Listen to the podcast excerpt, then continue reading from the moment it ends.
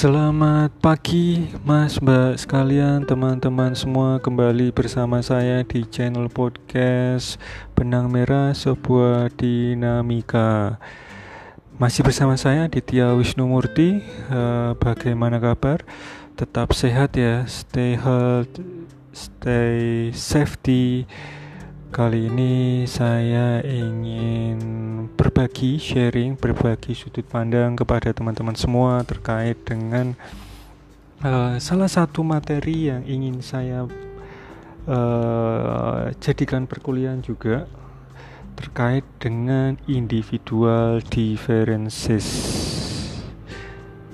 tapi saya spesifikkan uh, individual differences di sini lebih saya spesifikkan atau saya fokuskan kepada permasalahan dalam belajar atau permasalahan dalam lingkup pendidikan. Oke, baik uh, seperti ini. Tidak dipungkiri lagi kalau uh, kita setiap manusia itu pasti memiliki keunikan sendiri-sendiri, memiliki perbedaan sendiri-sendiri, kemudian memiliki cara pandang sendiri-sendiri sampai kepada memiliki cara belajar yang sendiri-sendiri.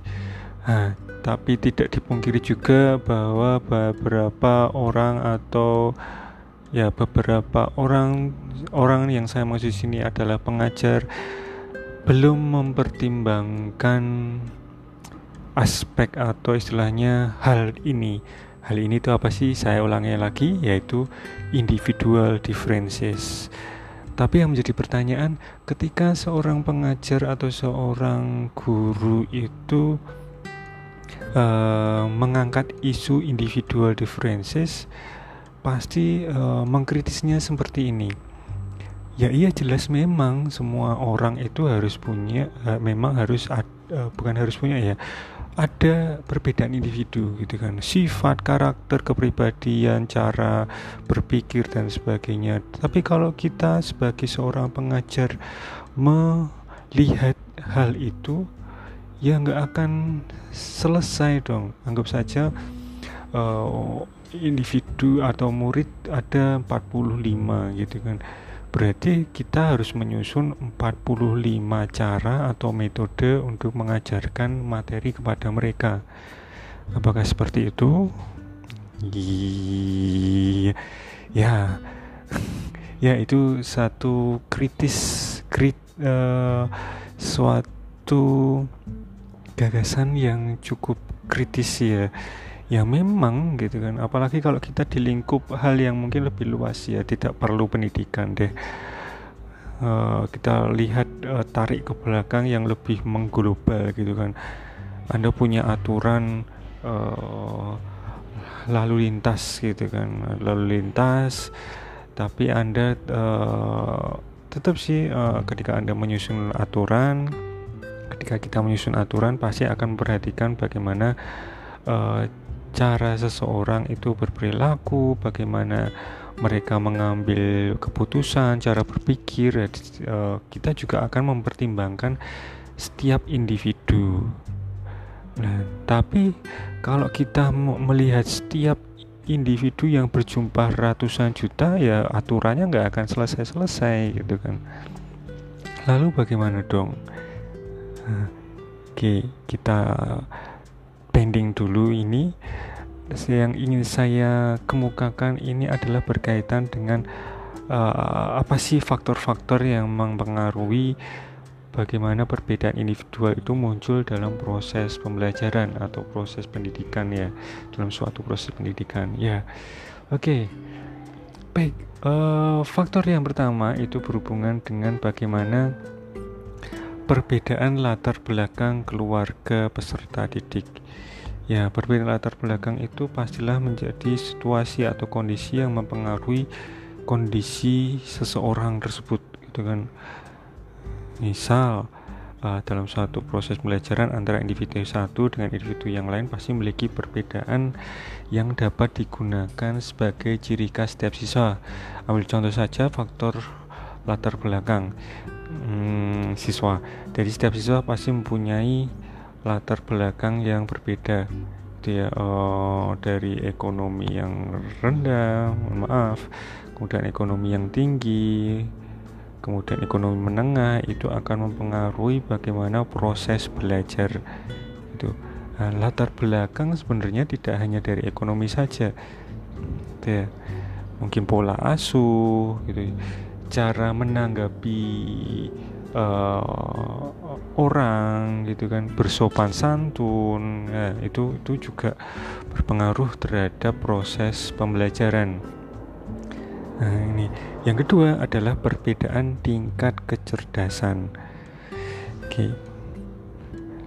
Nah, pastinya kita tahu kalau kemampuan kognitif itu pasti beda-beda ya, pasti ya. Yang satu pinter, anggap aja kayak gitulah yang uh, mudah ya. Yang satu pinter, yang satu bodoh, yang satu rata-rata kayak gitu kan. Terus bagaimana tingkat penguasaan siswa terhadap materi?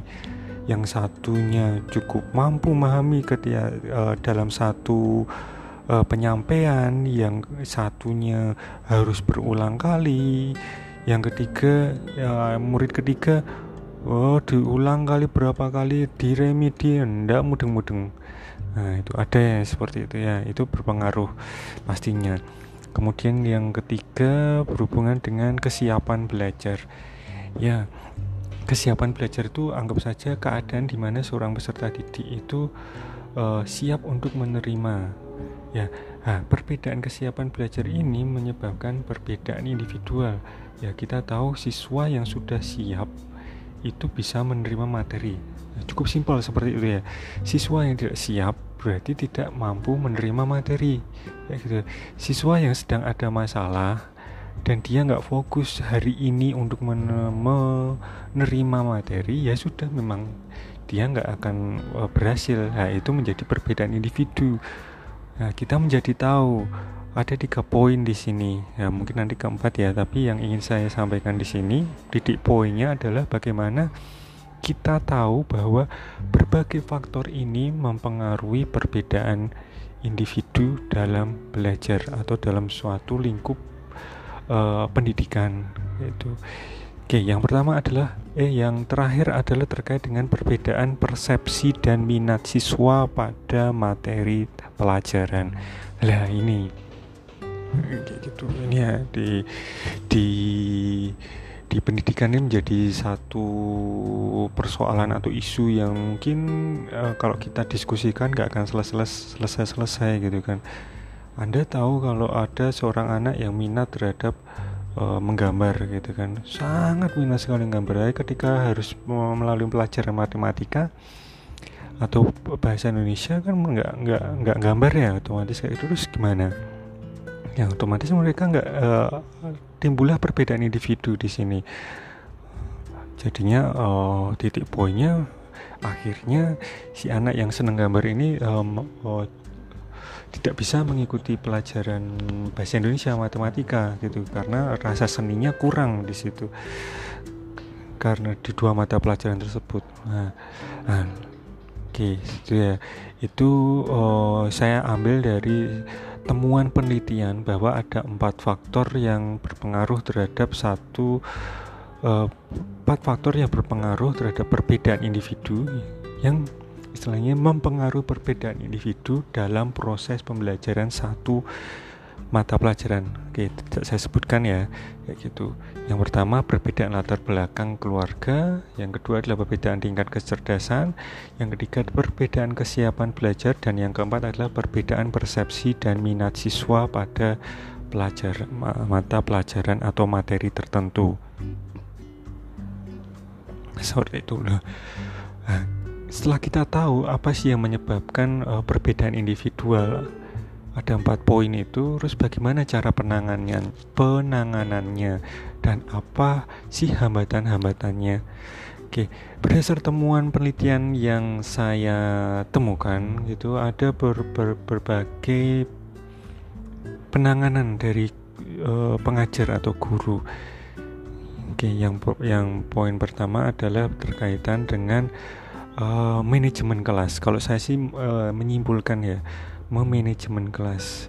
Di sini uh, mungkin memberikan uh, bimbingan, modifikasi metode, strategi mengajar.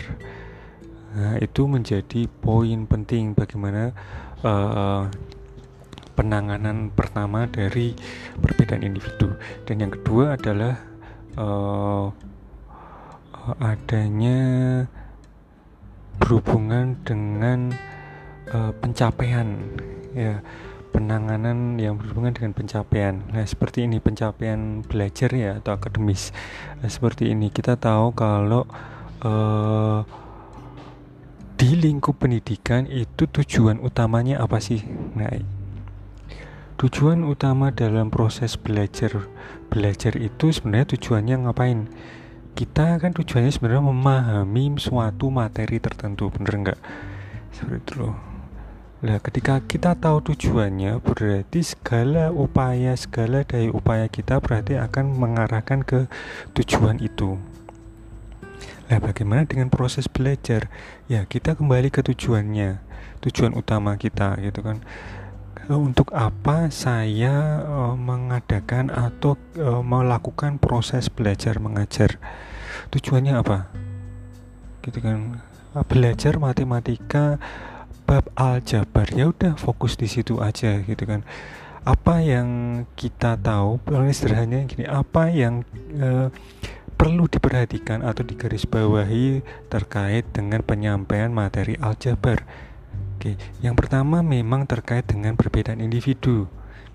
Bagaimana kondisi siswa kita? Itu bener nggak? Gitu ya itu yang ini yang oh, bisa dikatakan bagaimana cara kita meminimalisasi hambatan kayak gitu ketika kita tahu kalau oh, banyak karakteristik siswa di banyak karakteristik individu banyak perbedaan individu di itu memang tidak tidak akan selesai kalau kita mengikuti satu ini. Kita kembalikan lagi ke tujuan utama. Tujuan utama adalah tujuan dari belajar itu sendiri materi apa yang kita sampaikan kemudian kita godok gitu, istilahnya ya.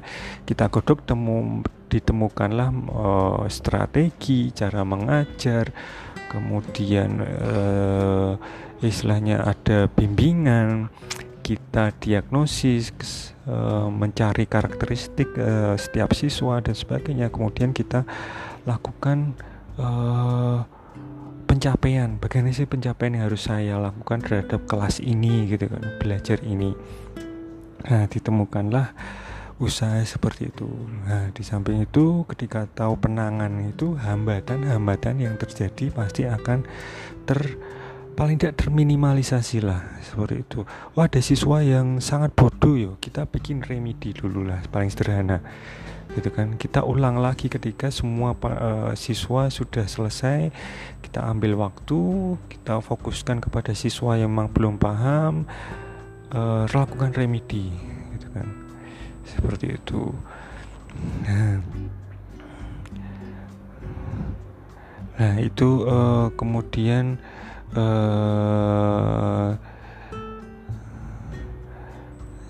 ya saya rasa cukup uh, kayaknya tidak ada hal lain lagi yang ingin saya sampaikan. Uh, itu itu yang berhubungan dengan perbedaan individu.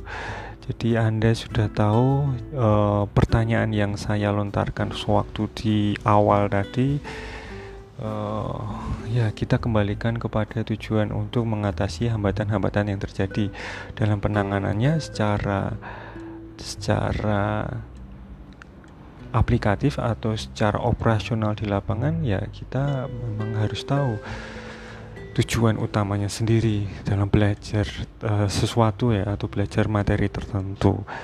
Nah, itu saja yang ingin saya sampaikan uh, buat teman-teman mahasiswa yang mendengarkan channel podcast saya. Uh, jika memungkinkan uh, kita bisa berdiskusi dan Anda tulis di classroom di kolom komentar uh, di forum materi ini kemudian hmm, buat teman-teman yang lain silakan Anda terus belajar uh, tetap sehat uh, berbanyak wawasan dan ikutin terus channel podcast saya Benang Merah sebuah dinamika bersama saya Aditya Wisnu Murti.